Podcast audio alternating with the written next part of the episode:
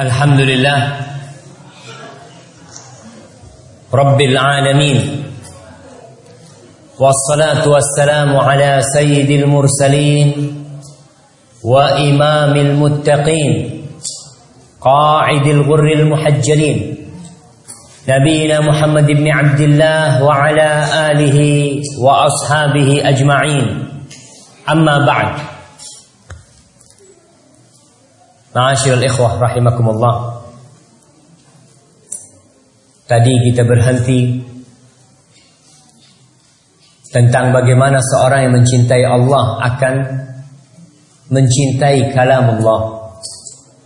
Akan mencintai Al-Qur'anul Karim. Dia tidak akan merasakan kenikmatan sampai dia membaca Al-Qur'anul Karim. Al-Imam Ibn Qayyim rahimahullahu ta'ala tadi menjelaskan bahwa bukti seorang mencintai Allah atau dicintai Allah adalah kecintaan dia kepada Al-Quran Karim. Dan orang kalau sudah cinta kepada Allah, dia akan merasakan nikmatnya mendengarkan Al-Quran. Nikmatnya membaca kalamullah lebih daripada mendengarkan lagu-lagu dan musik-musik itu. Antum bisa lihat orang kalau mendengarkan musik seakan-akan dia itu fly. Kadangkala ke mana-mana ditaruh headsetnya itu ke mana-mana jalan. Kepalanya goyang-goyang, kakinya goyang. Subhanallah. Dia merasakan nikmat. Padahal itu kenikmatan yang semu. Yang tidak akan memberikan kebahagiaan kepada dia. Buktinya? Antum lihat orang-orang pemusik itu. Biasanya kalau sudah musik temennya apa? Narkoba. Itu menjadi teman setia mereka. Orang-orang yang suka dengan musik tempatnya di mana di tempat yang gelap-gelap. Untuk melihat orang yang ikut konser musik apa. Min Apa mereka orang-orang yang berbahagia? Tidak sama sekali. Mereka adalah orang-orang yang sengsara dalam kehidupan ini. Bahkan Sebagian di antara mereka ingin bunuh diri. Karena merasa tidak bahagia. Swedia atau Swiss dulu dikenal sebagai surga. Di sana itu dikenal sebagai surga dikarenakan orang-orangnya makmur ya, negara yang benar-benar mau semua orang ada kerjaan. Apa yang diinginkan didapatkan. Ibu hamil sudah dapat santunan, belum lahir sudah dapat santunan. Terus kehidupan mereka benar-benar subhanallah. Kalau dilihat dari sisi materi mereka adalah orang-orang yang sudah bahagia. Tapi ternyata tahun 90-an lagi disebutkan penduduk Swiss adalah negara yang paling banyak bunuh dirinya dulu. Kenapa? Karena tidak mendapatkan kebahagiaan. Di Indonesia pun sudah kita lihat banyak jembatan-jembatan ditulisi tidak boleh loncat. Nah, jembatan tulisin tidak boleh loncat untuk bunuh diri. Siapa mereka yang bunuh diri? Orang-orang yang tadi yang hidup dengan musik dia, hidup dengan narkoba dia, lupa dengan kalam Allah Subhanahu wa taala. Kemudian yang selanjutnya di antara tanda kecintaan seseorang kepada Allah Jalla Jalaluh dia akan merindukan rumah Allah. Dia akan rindu datang ke rumah Allah. Kalau nggak yang di sini, dia akan merindukan rumah Allah yang ada di Mekah Al Mukarramah. Dia akan keluarkan. Dia akan tabung tuh duit untuk berangkat ke Mekah Al Mukarramah. Apalagi sekarang Antum kalau sekarang umur 20 tahun daftar haji. Berapa tahun berangkatnya? Setelah 20 tahun berangkat. Itu masih nikmat di Indonesia. Antum tahu di Malaysia? 40 tahun ngantrinya. Jadi kalau orang umur 30 tahun daftar haji, kapan berangkat haji? Umur 70 tahun. Kenapa? Karena banyak orang rindu ke rumah Allah SWT. Sedangkan kuotanya sedikit. Mau nggak mau kan Masjidil Haram seperti itu diperluas ditambah kuotanya ya tetap penuh nggak pernah sepi dari orang-orang yang mencintai Allah Subhanahu Wa Taala yang datang ke sana. Kita lihat kalau kita dengar azan kita tergerak nggak hati kita ke masjid. Mau nggak kita? Dari lima waktu antum nih, usahakan pak, usahakan. Dari lima waktu itu, kalau belum ada yang ke masjid, satu waktu ke masjid. Maghrib. Bismillah. Kalau maghrib nggak bisa, usah maghrib, ya Allah isya masjid. Antum merasakan kenikmatan di rumah Allah Subhanahu Di sini nih, ini semua milik Allah Subhanahu Wa Taala. Nggak ada yang milik kita.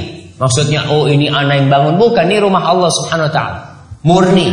Dan Allah mengatakan, wa annal masajida lillah. Masjid-masjid itu milik Allah subhanahu wa ta'ala. Maka tolong tumbuhkan di hati kita datang ke rumah Allah subhanahu wa ta'ala. Apalagi anak-anak muda. Kalau antum lagi ada masalah di sekolah. Mungkin di rumah bermasalah. Jangan lari ke kafe Jangan lari ke warung-warung, jangan. Jangan ke rumah sohib, jangan. Tapi larikan ke rumah Allah Subhanahu wa taala. Di sini ada solusinya insya Allah. Allah mengatakan waman yattaqillaha yaj'al lahu makhraja. Barang siapa bertakwa kepada Allah, Allah akan berikan kepada dia jalan keluar. Apa saja masalah kita. Antum punya rezeki sekarang sudah tabung. Untuk apa? Ya nanti untuk rumah Allah yang ada di Mekah sana.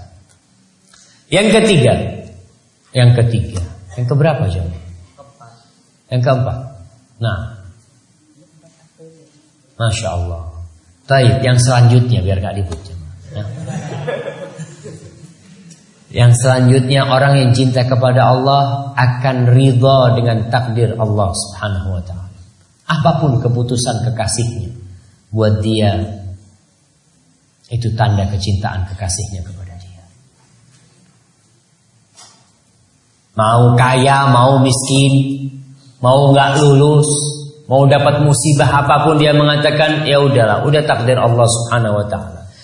Dan itu yang membuat orang hidup di dunia ini nyaman. Mobilnya ketabrak, motornya hilang. Kadang-kala antum parkir motor, Keluar motor antum hilang. Coba antum berpikir, kenapa kok motor antum yang hilang? Di antara ratusan motor yang parkir punya antum yang hilang. Antum akan tahu, ya Allah. Ini takdir Allah buat aku. Dan kalau Allah cinta kepada seseorang, Allah akan kasih cobaan. Supaya dia kembali kepada Allah Subhanahu wa taala. Antum nanti kalau jadi perawat akan menghadapi orang-orang yang mudah-mudahan dicintai Allah Subhanahu wa taala. Orang-orang yang sakit. Orang yang sakit datang ke rumah sakit, antum di situ merawat. Kalau ketemu orang sakit apa doanya? Anda kasih hadiah. Kalau jenguk orang sakit apa? Inna lillahi wa inna ilaihi rajiun. Itu kalau kena musibah. Nah, ah, nah. Nah, kalau menjenguk orang sakit.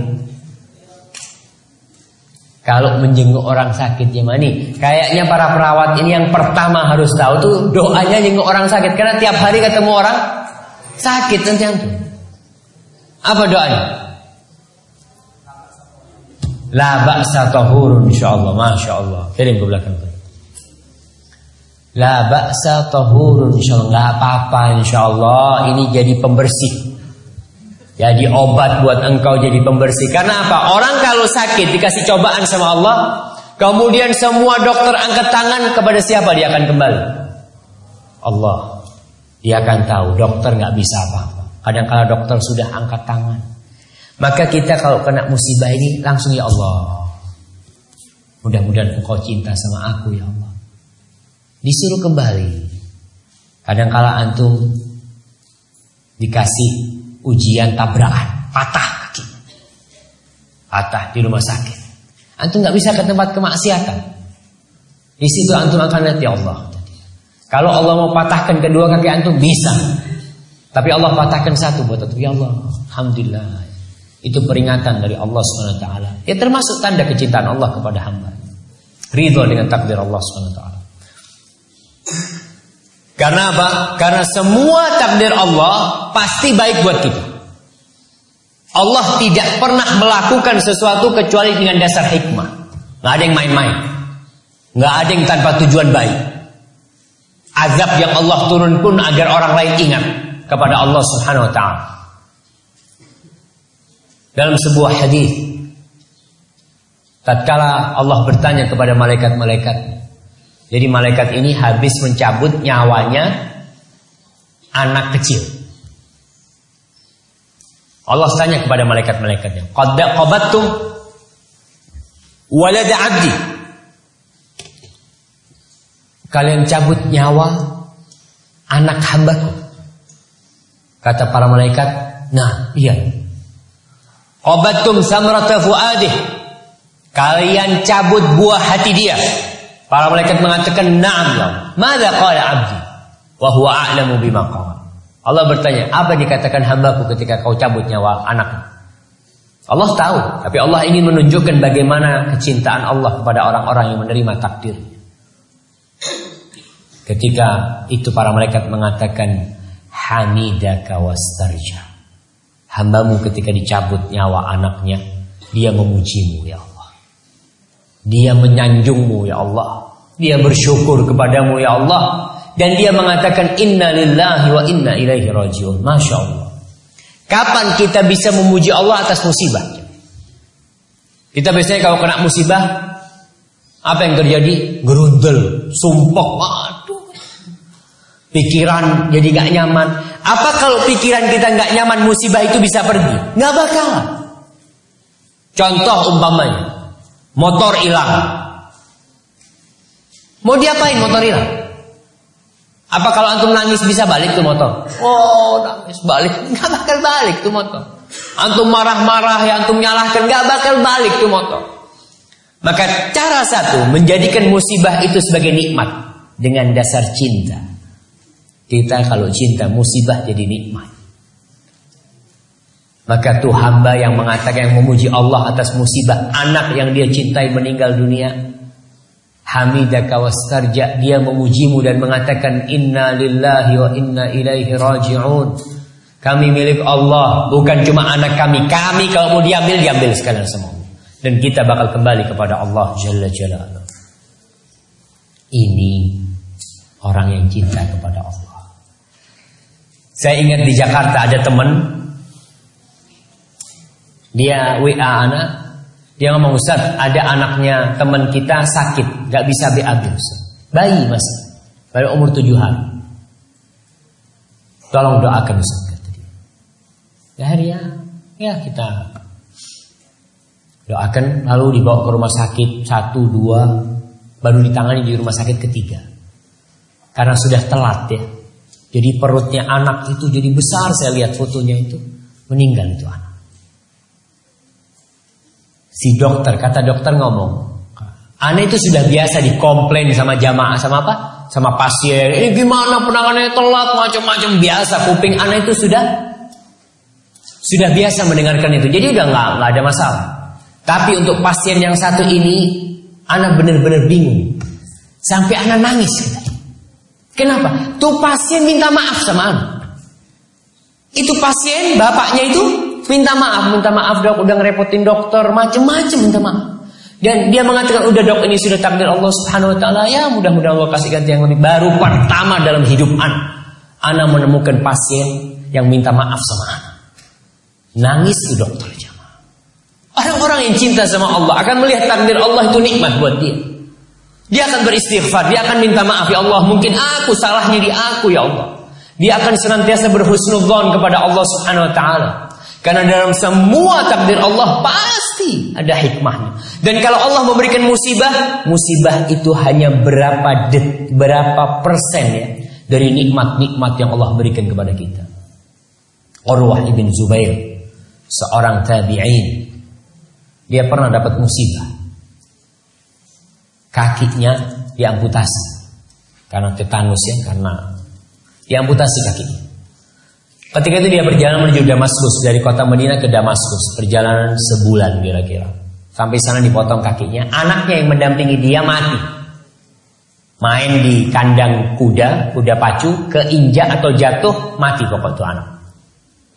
Maka orang-orang bertakziah kepada Urwah ini karena dua musibah dia. Sekali waktu musibahnya dua, dipotong kakinya, anaknya mati.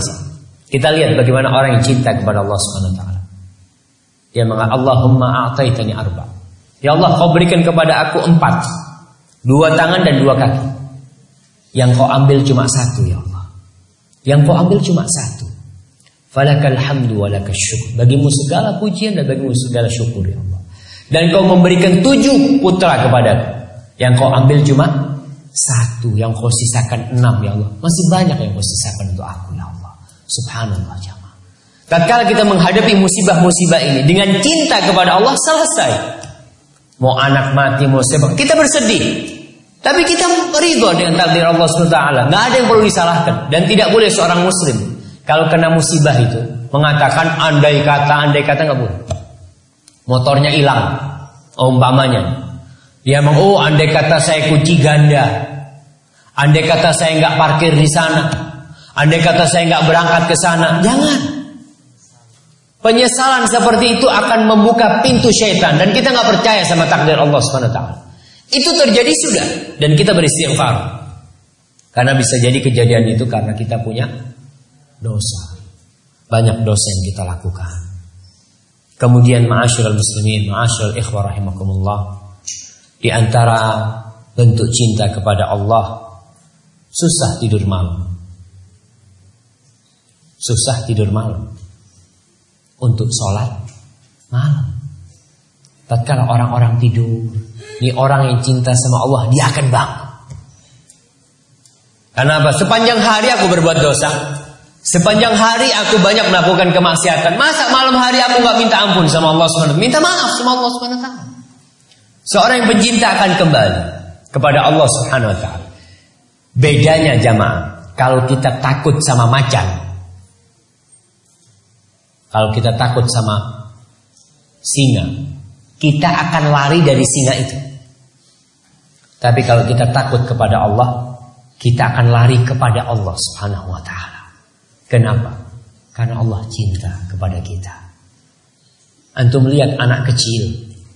Kalau dimarahin sama orang tuanya, ke mana dia akan lari? Kepelukan orang tuanya. Karena dia tahu orang tuaku cinta sama aku.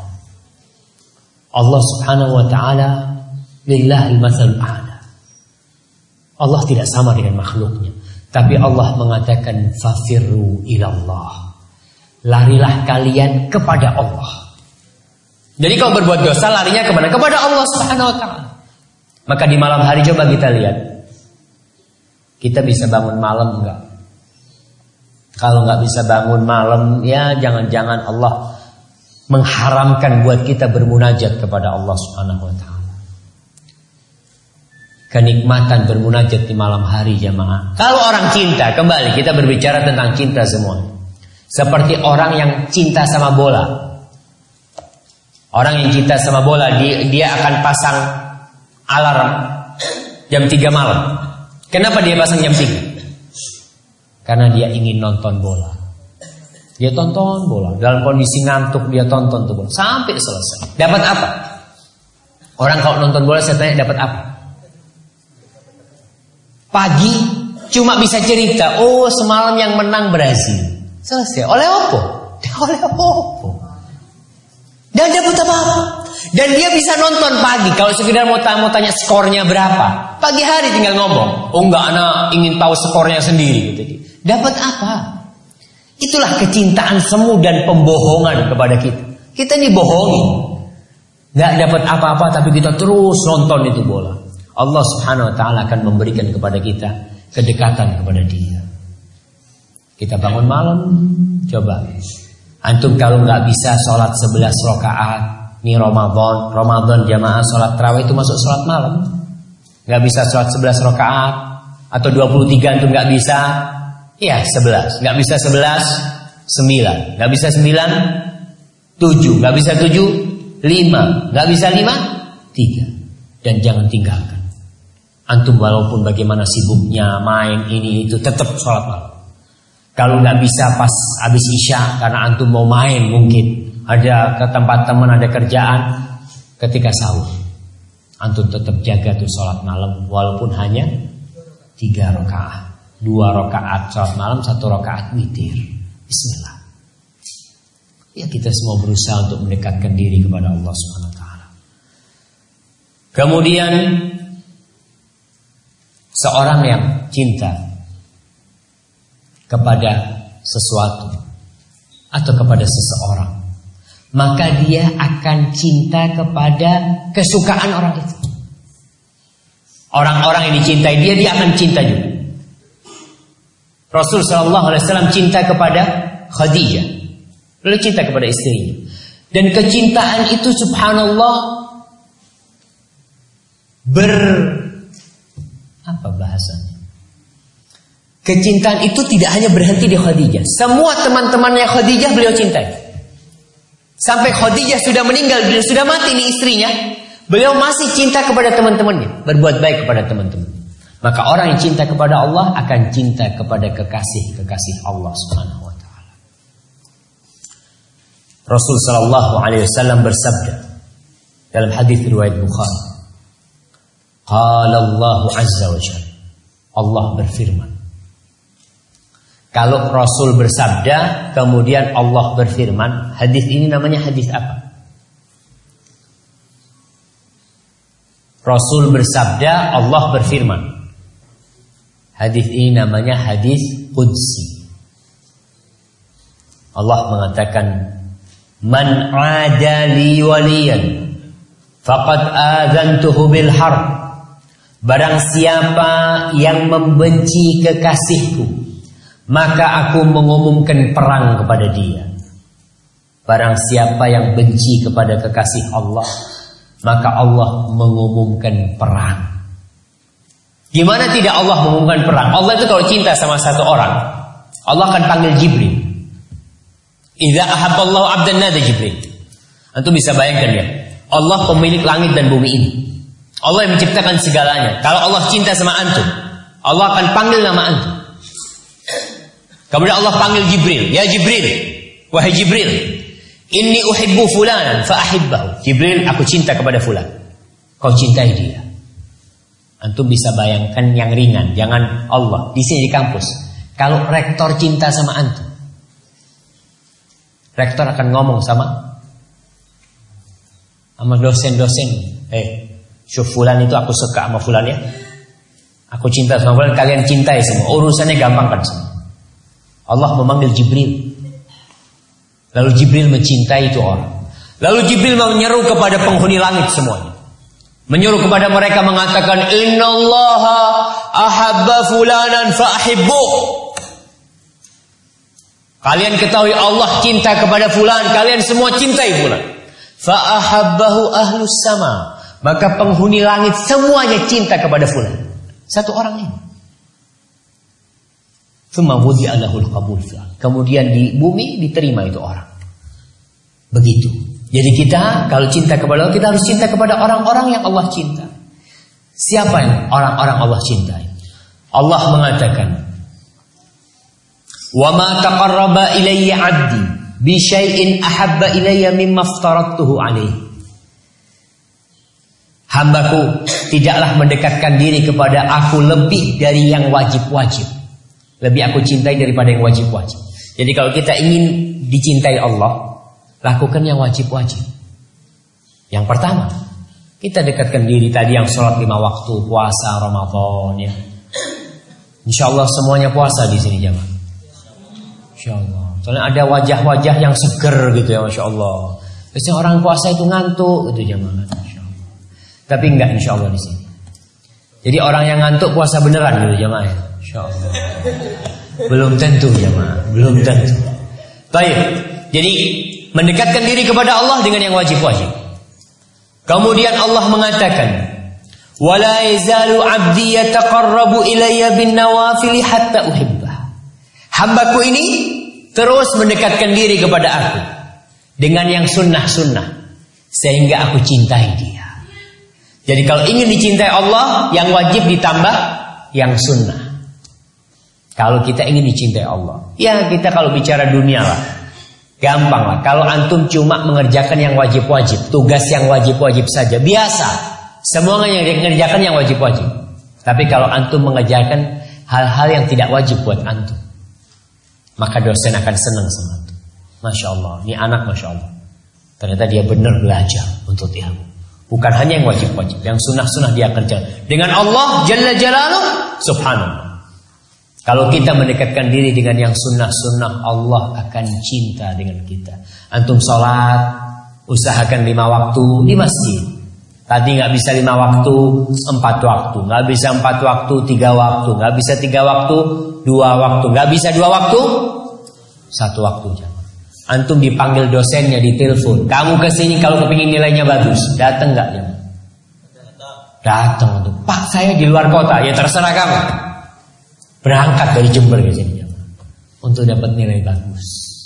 Allah panggil kita lewat muadzinnya. Hayya 'ala shalah, hayya 'ala Ayo sholat, hayya 'alal falah, ayo menuju kesuksesan. Tapi kita tetap di rumah. Maka tadi kita bicarakan yang sunnah-sunnah kita lakukan. Berusaha agar kita dapat predikat dicintai Allah Subhanahu wa taala. Kemudian ma'asyiral muslimin rahimakumullah. Kalau kita melakukan yang sunnah-sunnah Allah akan mencintai kita dan semua urusan kita dimudahkan. Apa pun urusan kita, antum tinggal panggil ya Allah, Allah selesaikan. Bagaimana Nabi Ibrahim tatkala dilemparkan ke api, dia minta kepada siapa? Bagaimana Nabi Yunus ketika dimakan oleh ikan paus? Buat akhwat. Apa doanya Nabi Yunus waktu di perutnya ikan paus? Apa? Yang keras sedikit. La ilaha illa anta Subhanaka inni kuntu minadh dhalimin. Masya Allah. Ya ini hadiahnya buat yang jawab tuh. Doanya Nabi Yunus. Apa yang terjadi? Dikeluarkan dari perut ikan. Sampai yang seperti itu ya Kalau Allah sudah cinta sama hambanya, apa yang diminta Allah kasih? Nabi Yakub alaihissalam. Saya mau tanya, Nabi Yakub itu bapaknya Nabi siapa? Anda kasih hadiah. Nabi Yahya. Ya, jawaban benar untuk pertanyaan yang salah. Nah. Baik. Silakan. Akhwat di sini, Nabi Yakub itu bapaknya Nabi siapa? Yang mau jawab angkat tangan jemaah. Nggak ada di sini? Masya Allah. Oke, Nabi Yakub itu anaknya Nabi siapa? Masya Allah. Ada suara-suara jauh di sana. Masya Allah. Nabi Ibrahim punya anak Ismail sama Ishak. Ishak punya anak Yakub. Yakub punya anak Yusuf mah. Tapi siapa yang jawab? Ya, Oke, kalau gitu hadiahnya dibagi-bagi aja. Baik, Nabi Yakub. Apa musibah Nabi Yakub? Dipisahkan dari Yusuf alaihissalam. Kemudian dipisahkan dari Benyamin. Kemudian dari anaknya yang paling besar dipisahkan. Subhanallah, hidup dengan anak-anak yang bandel-bandel. Tapi beliau berdoa memohon kepada Allah Subhanahu wa taala agar didatangkan semua anaknya, didatangkan semua. Kenapa? Kita kalau sudah Allah cinta sama kita, apa yang kita pinta, Allah akan berikan kepada kita. Baik, yang terakhir, bukan yang terakhir, sebelum yang terakhir. Orang yang cinta kepada Allah akan rindu untuk melihat wajah Allah Subhanahu wa taala. Pernahkah kita rindu untuk melihat Allah Subhanahu wa taala? Kita nggak pernah melihat Allah. Allah gaib. Tapi kita ruku sujud untuk Allah. Tatkala ruku kita mengatakan subhana rabbiyal azim wa bihamdi. Ketika sujud kita mengatakan subhana rabbiyal a'la. Allah, Allah terus kita sebutkan Allahu Akbar, sami Allahu liman hamidah. Rabbana walakal hamd. Tapi kita tidak melihat. Tapi kita yakin bahwa Allah itu ada. Orang yang mengabdi kepada Allah dan cinta mau nggak mau, dia akan merindukan kapan aku bisa melihat Allah Subhanahu wa taala. Allah Subhanahu wa taala berfirman di surat Yunus ayat 26. Lilladzina ahsanul husna wa ziyadah wa la yarhaqu wujuhahum qatarun wa la dhillah ulaika ashabul jannati hum fiha khalidun. Kata Allah bagi orang-orang yang berbuat baik pahala buat mereka adalah al-husna Al-husna itu surga. Waziyadah dan ada tambahan buat mereka. Apa tambahan yang akan Allah berikan kepada kita? Rasul sallallahu alaihi wasallam menjelaskan tentang tambahan itu. Beliau mengatakan idza dakhala ahlul jannah al jannah. Kalau penghuni surga semua sudah masuk ke surga Allah Subhanahu wa taala. Qal yaqulullah tabaraka wa taala Allah berfirman mengatakan kepada penduduk surga, "Turiduna syai'an azidukum?" Kalian mau sesuatu yang aku tambahkan? Kalian mau tambahan dari aku? Jemaah, masalah melihat kekasih ini itu terjadi di dunia ini. Antum kalau mencintai seseorang, kita lihatlah ya bagaimana kecintaan palsu orang-orang itu. Ketika ada artis datang ya, atau siapa datang ribut di jalan itu, mereka ingin melihat. Ingin bersalaman. Kadang-kadang cuma ingin melihat dari jauh. Seperti itu. Itu cinta. Tapi Allah subhanahu wa ta'ala gaib. Kita pun ingin melihat Allah subhanahu wa ta'ala. Nanti Allah bertanya kepada penghuni surga. Turiduna syai'an azidukum. Kalian mau tambahan dari aku? Kata penghuni surga mengatakan. Alam tubayyit wujudah, wujuhana. Alam tudkhilna al-jannah wa tunajjina minan nar. Ya Allah, apalagi ya Allah? Bukankah Engkau telah memasukkan kami ke surga? Menyelamatkan kami dari api neraka. Mencerahkan, memutihkan wajah-wajah kami. Apalagi fayakshiful hijab. Maka Allah buka tabir dia. Tabir Allah Subhanahu wa taala. Di situlah orang-orang yang beriman melihat Allah Subhanahu wa taala mereka tidak akan merasakan kenikmatan yang lebih besar, lebih dahsyat, lebih mereka cintai daripada memandang wajah kekasih mereka. Maka insya Allah semoga kita termasuk orang-orang yang dapat memandang wajah Allah Subhanahu Wa Taala. Tapi yang terakhir, bukti cinta kepada Allah Subhanahu Wa Taala adalah mengikuti sunnah Nabi Muhammad Sallallahu Alaihi Wasallam mengikuti Rasulullah Sallallahu Alaihi Wasallam. Di masa Nabi Muhammad SAW muncul sebagian orang yang mengklaim bahwa mereka adalah pecinta Allah Subhanahu Wa Taala. Nahnu ahibbaullah. Kita adalah kekasih-kekasih Allah. Lalu Allah turunkan firman-Nya di surat Ali Imran ayat 31. Allah mengatakan Qul katakan Muhammad, katakan kepada orang-orang yang mengaku cinta kepada Allah. Apa kata Allah? In kuntum tuhibbun Allah fattabi'uni. Kalau kalian cinta kepada Allah, fattabi'uni. Ikuti aku. Ikuti siapa? Nabi Muhammad sallallahu alaihi wasallam. Jadi bukti kita cinta kepada Allah kita ikutin Nabi Muhammad SAW. Semuanya. Tata cara ibadah kita. Cara berpakaian kita. Cara makan kita. Semuanya kita ikutin Rasul Sallallahu Alaihi Wasallam. Yuhibbukumullah. Maka niscaya Allah akan cinta kepada kalian. Berikan cinta kepada Nabi Muhammad SAW. Allah berikan cinta kepada kita. Kita ini sekarang muncul di masa atau kita lahir di masa yang jauh dari Nabi Muhammad SAW. Nabi meninggal tahun berapa? Anak kasih hadiah. Nabi kita Muhammad wasallam meninggal tahun berapa aja?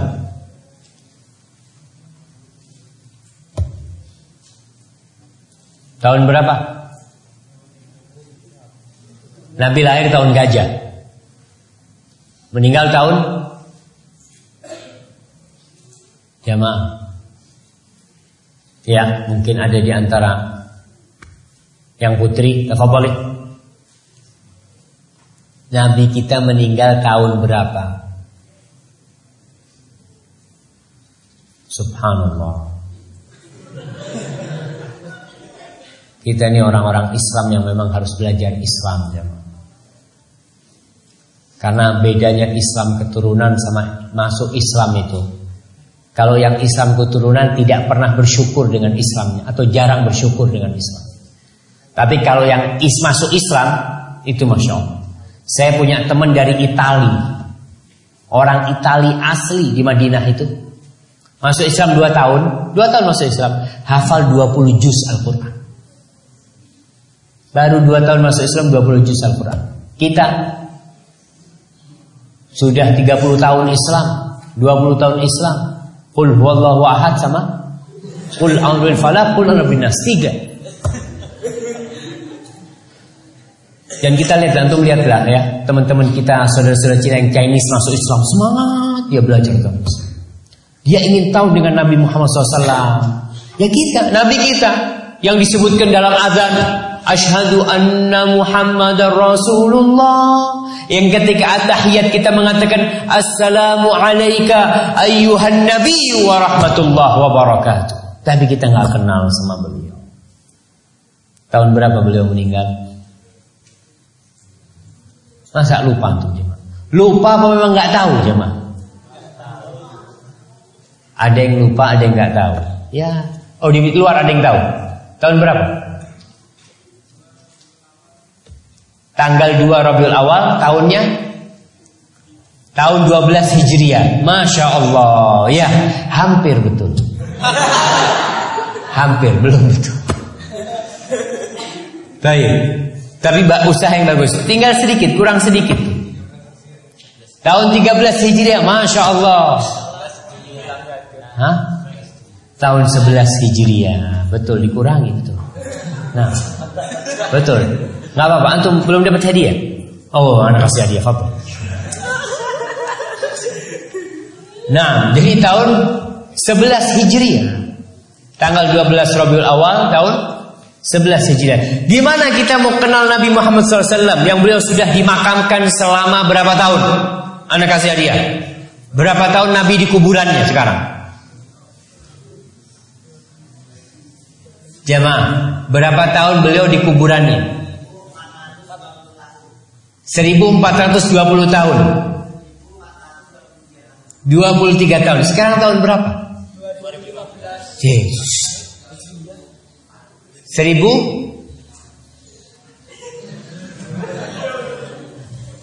Kita semua penanggalan hijri ya nggak tahu jemaah. Iya 1436 Jadi berapa tahun Nabi di kuburan?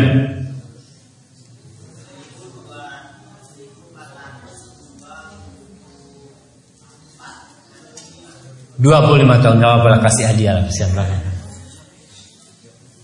Nah, 1425 Hijriah. 25 aja mas. Sekarang tahun berapa? 1436 dikurangi 11 Baik. Kembali. Kenapa kita perlu mengikuti Rasulullah SAW? Manusia itu suka mencontoh. Tabiatnya suka mencontoh. Siapa pun. Antum melihat gaya jalan antum, ya, gaya rambut. Antum melihat ketika lihat di TV rambutnya kok bagus ya. Ada rambut yang apa? Pang namanya. Masya Allah. Siapa yang pertama punya rambut pangnya? Artis? Bukan. Antum salah. Antum kau ke kebun binatang, itu ada yang rambutnya pang gini. Betul nggak? Apa itu namanya? Monyet, monyet yang gini loh.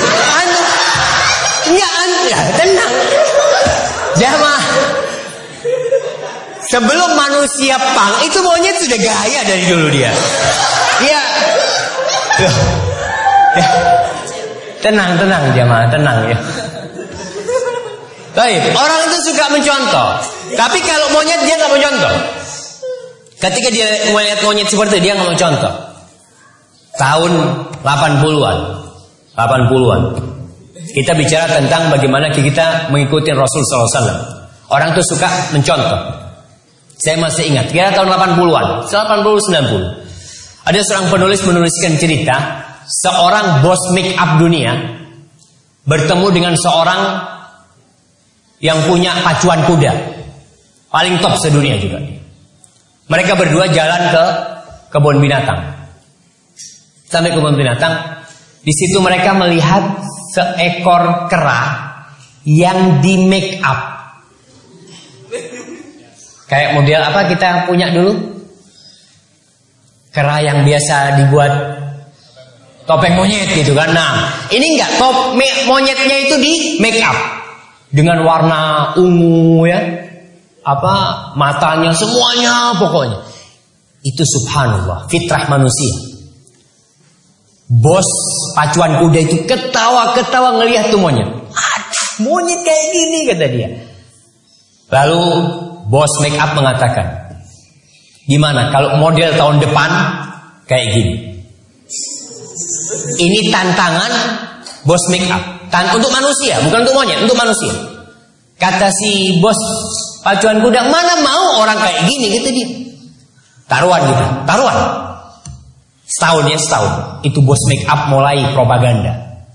Artis-artis mulai didandani seperti itu. Dulu belum ada TV ya seperti sekarang. Majalah-majalah model ya semuanya koran-koran didandani seperti itu. Dapat setahun subhanallah. Setelah setahun yang ngetren make up seperti itu. Make upnya monyet. Pertama dari monyet.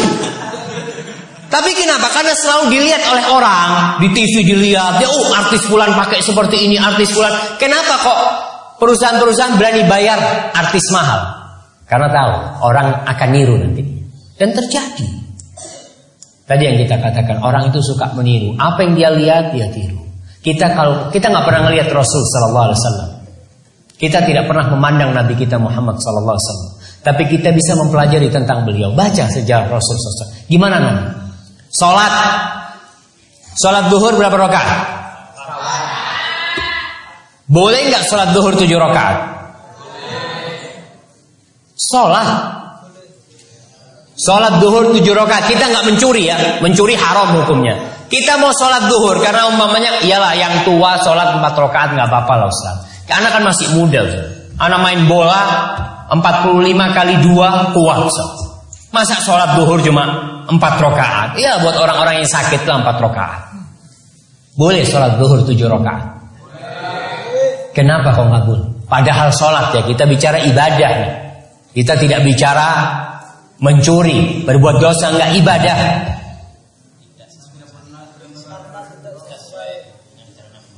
Karena tidak dicontohkan Nabi. Jadi semua ibadah kita itu harus ikut Nabi. Gimana cara Nabi sholat? Kita ikut Nabi sholat. Gimana cara Nabi berzikir? Kita berzikir. Gimana cara Nabi memakamkan? Kita memakamkan. Gak usah ngomong, oh Ustaz, ini kan baik kata dia. Orang mengatakan sholat tujuh rakaat baik, betul. Secara akal baik. Mencuri haram. Masa sholat haram? Kita katakan nggak boleh. Sebagaimana kita harus mengikuti Nabi dari semua hal. Sholat pun sama. Nabi sholatnya empat rakaat, empat rakaat. Kalau kau mau nambahin silahkan. Qobliyahnya, ba'diyahnya, ya sholat malam, sunnah lain banyak. Tapi kalau urusan ibadah, siapa yang jadi contoh kita? Nabi Muhammad SAW. Antum akan menghadapi banyaknya perselisihan. Bingung, Ustaz.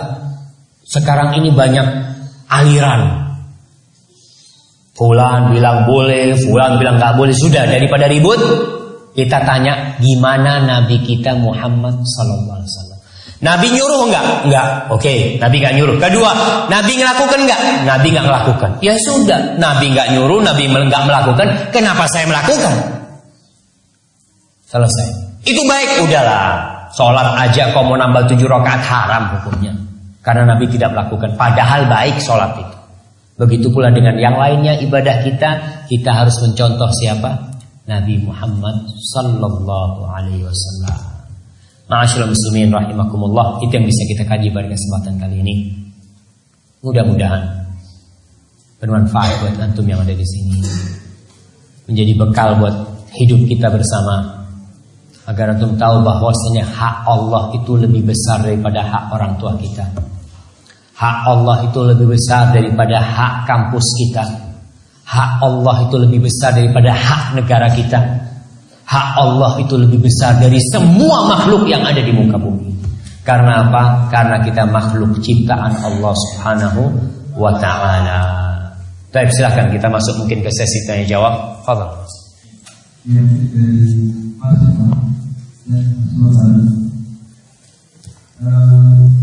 dari Mas Jadi bisa ditulis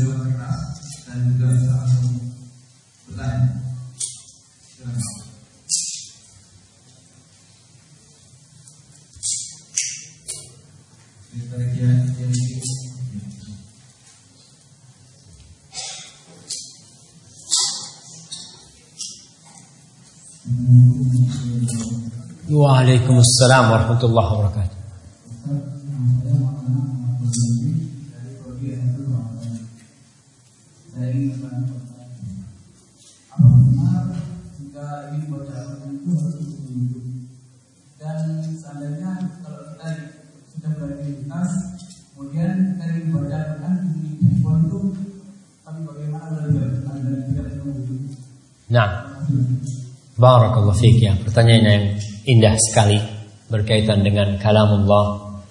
Apakah kalau membaca Al-Qur'an itu harus dalam kondisi berwudu atau tidak? Khususnya ketika kita main, kita mungkin di lapangan bola, di bus apa harus dalam kondisi berwudu. Jadi kalau membaca Al-Qur'an tidak disyaratkan berwudu. Membaca Al-Qur'an menyentuh Al-Quran itu yang diperbicarakan oleh para ulama. Jumhur ulama mensyaratkan orang yang ingin menyentuh Al-Quran, menyentuh mushaf ya, Quran itu, Quran yang seperti ini, itu yang harus berwudu. Itu pendapat jumhur ulama mengatakan seperti itu berdasarkan hadis Nabi Muhammad la yamassuhu illa tahir. Allah yamassul mushaf illa tahir. Tidak boleh menyentuh menyentuh Al-Quran kecuali orang yang suci.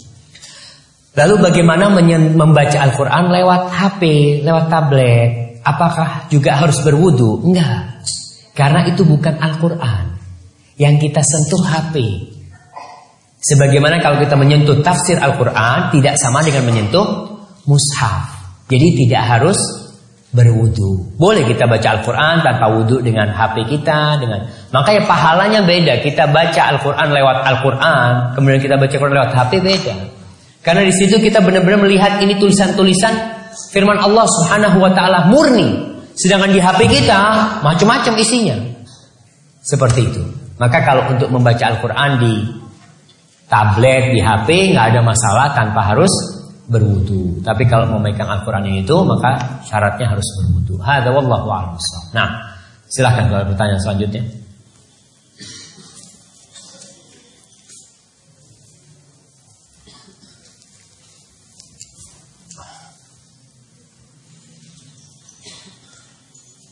Assalamualaikum warahmatullahi wabarakatuh. Waalaikumsalam warahmatullahi wabarakatuh. Nama saya Muhammad Ustaz dari Pulau Satu. Ustaz saya ingin bertanya, namun mungkin di dua tema. Uh, apa hukumnya untuk seorang ayah yang meninggalkan anaknya sejak kecil, namun sampai dewasa tidak pernah menjenguk anaknya, tidak pernah memeliharanya,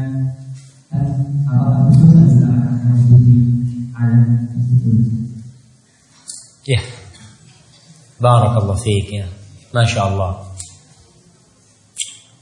Yang pertama, orang tua akan dimintai pertanggungjawaban oleh Allah Subhanahu wa taala atas amanah yang Allah berikan.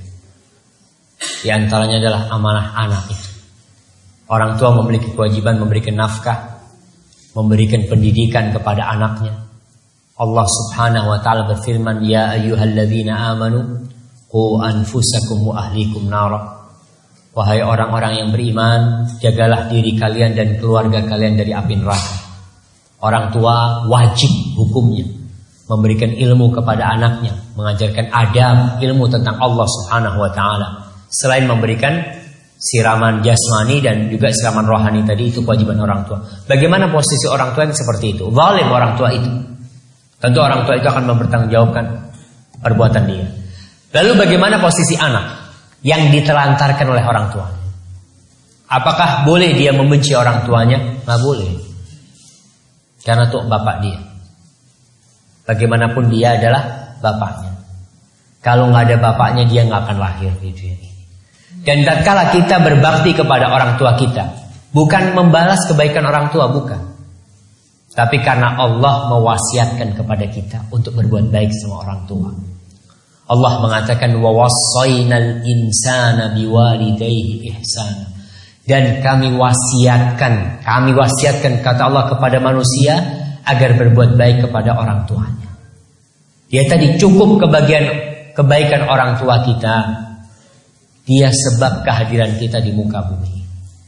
Jadi kalau tadi dikatakan kita benci sama orang tua kita, apakah kalau kita benci kepada orang tua kita, orang tua kita bisa sadar atas kesalahan dia? Enggak. Maka kita tetap berbakti. Orang tua kita kafir pun kita wajib berbakti sama orang tua kita. Apalagi orang tua kita yang dolim ya seperti itu. Bismillah. Mungkin paling tidak antum doakan orang tua. Ya, Rabbi firli wali walidayya warhamhuma kama rabbayani shaghira. Mudah-mudahan itu sebagai amal kebajikan antum. Karena kita berbuat baik sama orang tua, bukan minta balasan dari orang tua. Kalau kita berbuat baik kepada orang itu mengharapkan balasan dari orang yang ada kecewa. Antum berbuat baik sama siapa pun. Kalau antum mengharap dia membalas kebaikan antum, yang ada antum kecewa.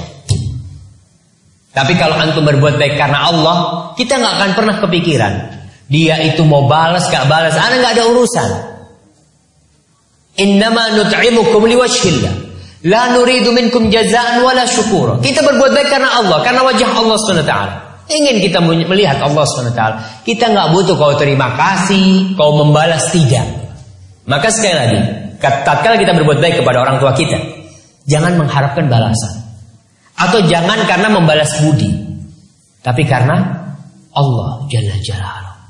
Alhamdulillah orang tua kita nggak ngurus kita, kita bisa hidup. Kan berarti Allah sudah memberikan jalan kepada kita. Tadi juga kita ingat di antara tanda keimanan atau kecintaan kepada Allah beriman dengan takdir Allah. Ya udah itu udah takdirnya, anak akan menerima takdir Allah Subhanahu wa taala. Nah, fadhil.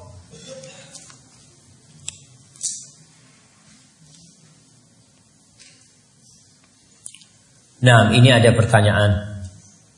Assalamualaikum warahmatullah. Nama saya Maulida Pertiwi dari Prodi D3 Kebidanan. So, saya ingin bertanya. Saya pernah mendengar di salah satu tausiah di kampung saya. Dari seorang ustadz berkata, jika kita sedang sholat lalu ibu kita memanggil kita, kita boleh membatalkan sholat kita dan menghampiri ibu kita. Sedangkan Ustadz tadi mengatakan utamakan Allah terlebih dahulu. Bagaimana itu? Subhanallah. Nah, pertanyaan yang sangat tepat sekali. Allah Subhanahu wa taala menyuruh kita berbakti kepada orang tua kita. Bahkan perintah setelah tauhid wa qadha rabbuka alla ta'budu illa iyyahu bil walidaini ihsana.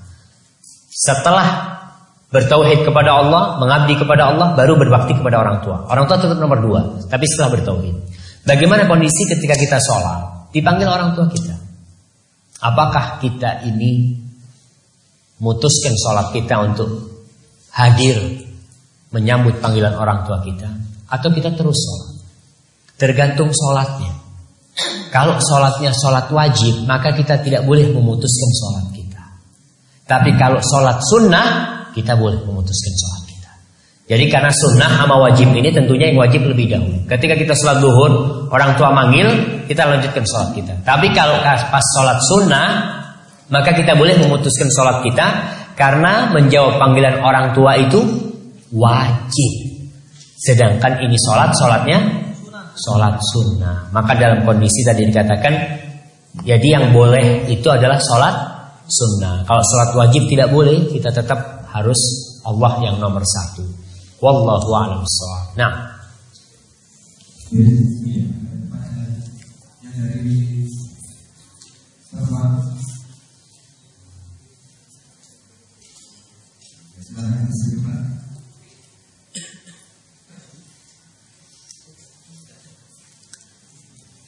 Iya, dilemparkan itu.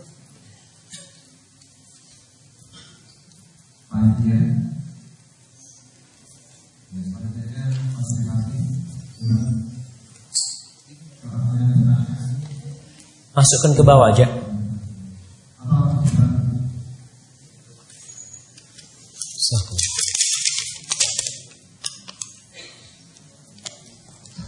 Ini dari Aulia Balgis kelompok 2 prodi S1 keperawatan.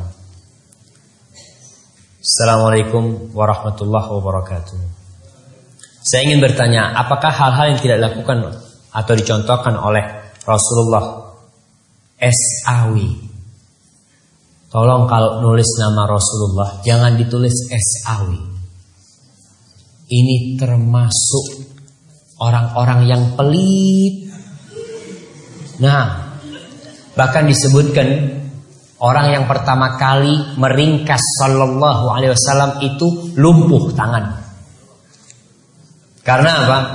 Karena Allah menyuruh kita bersolawat dan tidak menyuruh kita bersaul. Allah mengatakan ya ayyuhalladzina amanu sallu alaihi wasallimu taslima. Allah nyuruh kita bersolawat. Kenapa kita siap nulis panjang ya? Lalu ketika sampai nama Nabi kita singkat. Kita nggak dapat pahala sholat, bisa jadi dapat dosa kita. Tatkala menyingkat sholawat untuk Rasul SAW. Maka katakan Rasulullah Sallallahu Alaihi Wasallam. Tidak dilakukan atau dicontohkan oleh Rasulullah Sallallahu Alaihi Wasallam, tapi dilakukan oleh masyarakat saat ini. Apakah disebut bid'ah? Jika tidak, lalu seperti apakah bisa disebut bid'ah tersebut? Terima kasih sebelumnya. Wassalamualaikum warahmatullahi wabarakatuh. Masyaallah muslimin. Kita harus tahu bahwa ada usaha Zionisme dan usaha kaum misionaris untuk memisahkan Islam dari sumber Islam. Antum tahu sekarang ada jaringan Islam Nusantara atau Jamaah Islam Nusantara yang mereka ingin memisahkan Islam dari dari mana? Dari Nabi Muhammad sallallahu alaihi wasallam. Nabi Muhammad itu datang bukan sebagai orang Arab. Beliau datang sebagai utusan Rabbul Alamin. Sebagai utusan Allah Subhanahu wa taala. Tugas beliau itu bukan mengarabkan Islam, bukan. Tapi mengislamkan Arab dan mengislamkan dunia. Jadi tugas beliau bukan mengarabkan Islam, tapi mengislamkan Arab. Tatkala Islam sampai ke Mesir, Mesir bukan Arab. Dan Mesir pada waktu itu dikuasai oleh Romawi. Jadi Islam. Kemudian Islam sampai ke mana? Ke Spanyol, ke Eropa. Eropa jadi Islam, bukan jadi Arab. Bukan. Jadi Islam. Ketika Islam masuk ke Indonesia, Islam itu mengislamkan Indonesia, bukan mengarabkan Indonesia, bukan. Tapi mereka berpikir, mereka ingin memisahkan Islam dari Arab. Nggak bisa. Islam dipisahkan dari Arab, gimana mau dipisahkan? Nabinya orang Arab. Al-Qur'annya bahasa Arab. Apa bisa sholatnya diganti bahasa Indonesia? Karena Islam Nusantara sholatnya jangan pakai bahasa Arab lah. Kita kan di Indonesia. Jadi Allah Akbarnya diganti Allah Maha Allah Maha Besar. Gimana jemaah? Jadi kalau dikatakan bagaimana masyarakat kita itu yang terjadi dengan masyarakat kita. Jadi ingin memisahkan Islam dari Islam. Jadi ingin menjadikan Islam itu menjawakan Islam. Jadi Islam dibikin Jawa. Kemarin dimulai dengan membaca Al-Quran pakai lagam Jawa. Jadi Islamnya dijawakan bukan Islam ini mau mengislamkan Jawa. Karena agama yang diridhoi Allah Subhanahu wa taala adalah Islam. Jadi ke mana pun kita pergi, kita akan mendapatkan Islam itu satu. Nggak ada Islam Arab, nggak ada Islam Mesir, nggak ada Islam India, nggak ada Islam Eropa, nggak ada Islam Afrika, nggak ada Islam Australia, nggak ada Islam Malaysia, yang ada Islamnya Nabi Muhammad sallallahu alaihi wasallam. Inna dina indallah al-Islam. Islam yang mana? Yang dibawa Rasulullah sallallahu alaihi wasallam. Kalau mau ada nabi baru di Indonesia, sudah berusaha. Kemarin di Indonesia ada nabi namanya Ahmad Musaddiq. Iya. Aku jadi Rasulullah, muncul Lia Eden. Muncul orang-orang mau bikin agama baru. Jelas orang menolak, tapi sekarang usahanya dibalik bagaimana mengislamkan atau menjawakan Islam. Indonesia ini ada berapa bahasa saya mau tanya? Ada 300 lebih bahasa di Indonesia. Ada berapa suku di Indonesia ini? Ada ratusan suku. Terus mau gimana? Apa setiap suku punya Islam yang berbeda-beda nanti? Ini Banyuwangi Using, Islam Using. Ada Islam Madura, ada Islam Sunda, ada Islam nggak mungkin jamaah. Dan itulah usaha yang perlu di ya diperbaiki ya bahwasanya agama yang diridhai Allah ini agama Islam, bukan agama Jawa, bukan Islam Jawa. Terus bagaimana dengan kita lihat tradisi-tradisi? Orang memang kalau kita lihat, ya anak harapkan ada di antara antum nanti yang memiliki niatlah untuk memberikan manfaat kepada orang. Di Indonesia banyak tradisi-tradisi Jawa. Ketika Islam masuk ke Jawa, Islam itu melalui dua periode. Yang pertama, periode pengislaman Jawa, pokok Islam. Orang Jawa pokok Islam. Dia mau sholat, nggak sholat, yang penting Islam.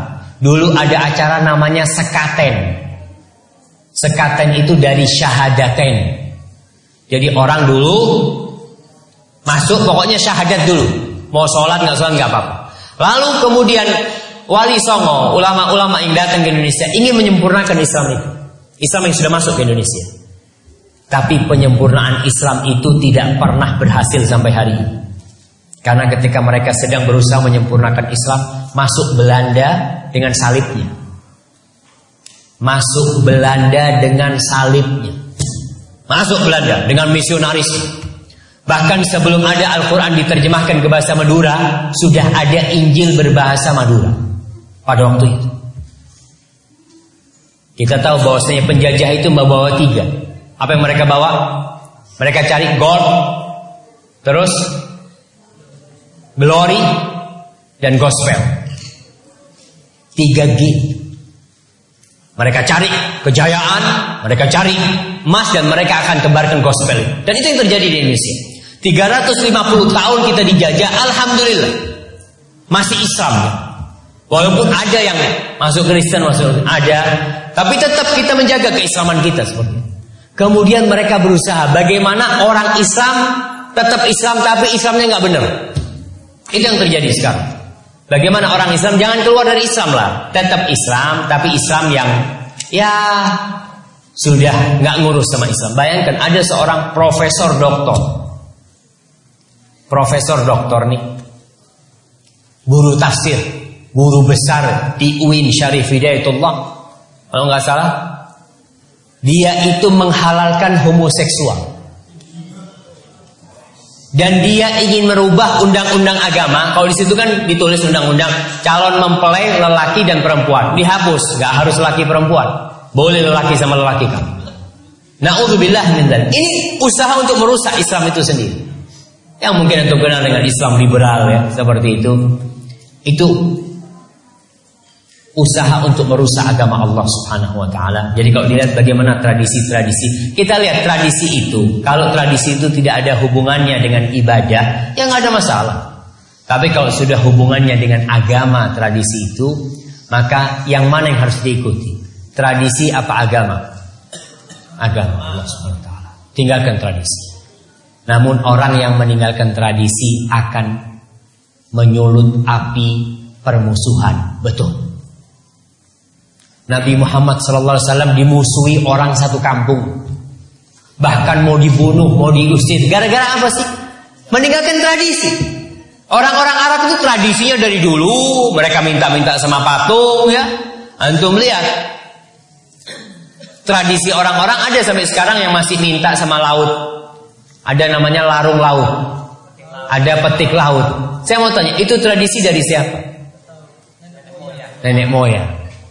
Rasul SAW datang dengan tradisi nenek moyang ada, tapi dirubah menjadi Islam. Bukan tradisinya diislamkan.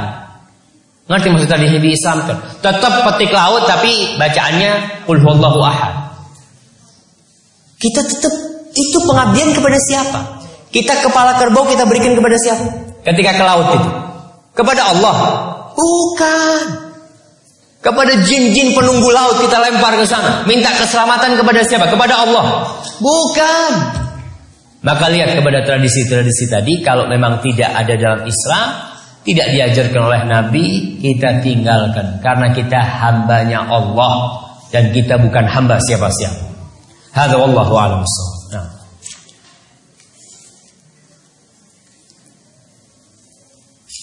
Nama saya Maulana Ahmad Badruddin dari prodi S1 keperawatan. Saya ingin bertanya, Pak. Apakah benar di surga nanti kita masih membutuhkan seorang ulama atau seorang kiai? Jika benar, apa alasannya? Terima kasih atas perhatian, Pak. Wassalamualaikum warahmatullahi wabarakatuh. Nanti di surga itu jemaah, udah nggak ada pengajian-pengajian jemaah. Tapi ini pertanyaan, wallahu alam yang saya pahami. Ini pertanyaan mereka bertanya, Apakah betul kita mau masuk surga itu harus lewat kiai? Karena mereka mengatakan kalau kau nggak punya guru nggak bisa masuk surga. Kalau kau nggak punya kiai yang bisa menyelamatkan kau nanti kiai atau guru atau ustaz, bukan. Yang bisa menyelamatkan kita adalah amal kebajikan kita. Amal kebajikan kita. Makanya antum harus belajar, belajar sama siapa saja apabila yang disampaikan adalah firman Allah dan sabda Rasulullah SAW untuk belajar.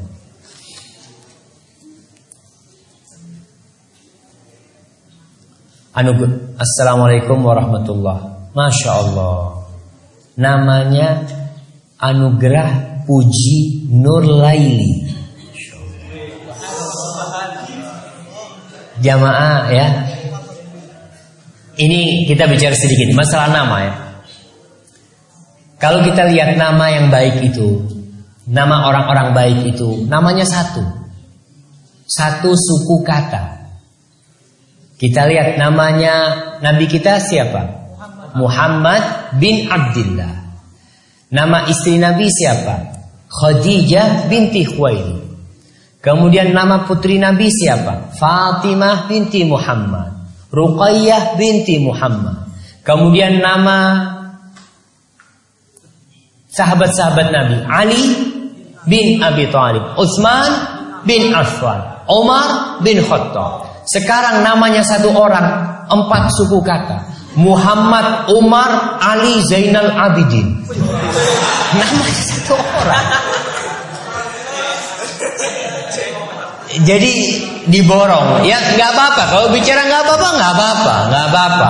Tapi usahakan nama kita ini termasuk kebaktian anak kepada orang tuanya. Setelah nama dia, nama siapa? Nama bapaknya. Itu termasuk berbakti. Namanya inti siapa? Anak namanya umpamanya Syafi. Namanya cuma Syafi. Anaknya siapa? Bin Riza. Anaknya siapa? Bin Hasan.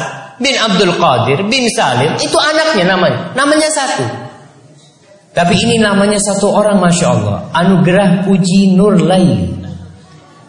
Binti siapa? Binti bapaknya.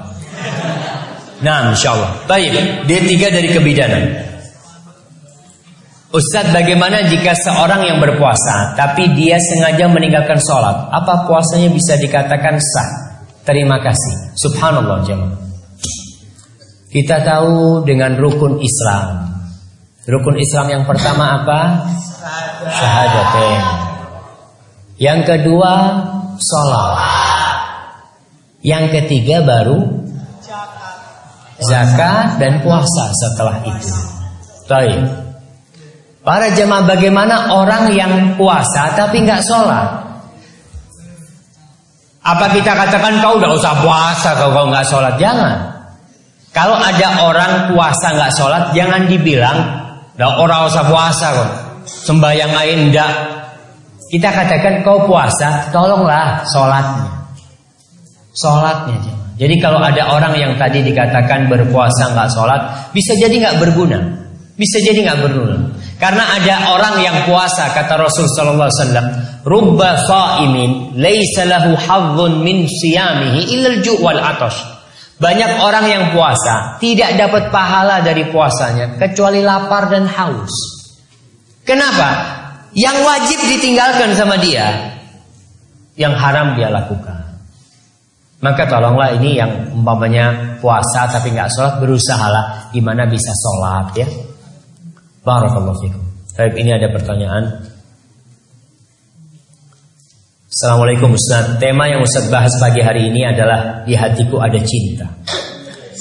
Apakah ini salah satu dahsyatnya iman atau kenikmatan iman? Nah, sahih jemaah. Ya tadi kita katakan, orang antum kalau bekerja nanti, antum kalau bekerja di sebuah perusahaan tanpa cinta, yang ada adalah gerundel. Kerja di atau jadi dosen di sini, tiap pagi yang ada sakit hati Allah. Sampai kapan antum akan merasakan sakit hati seperti itu? Udah terimalah. Ketika antum menerima, udah aku ini hambanya Allah. Allah yang ngasih semua kepada aku, aku harus cinta kepada Allah. Gimana nggak akan cinta? Antum sekali-kali lah. Kalau ingin tahu dahsyatnya, ya insya Allah dahsyatnya pemberian Allah kepada kita. Tadi Pak Rektor cerita sama saya. Orang yang kuliah nih di kesehatan itu belajar anatomi tubuh. Tapi yang dimunculkan di anatomi tubuh itu yang dipelajari adalah penemunya. Siapa yang menemukan tentang ini? Katanya syaraf-syaraf di tubuh kita ini kalau disambung jamaah semuanya itu bisa ngelilingi dua ngelilingi dunia tujuh kali. Bisa dibayangkan. Ketika ini ya Allah, ini Allah yang ngasih sama kita.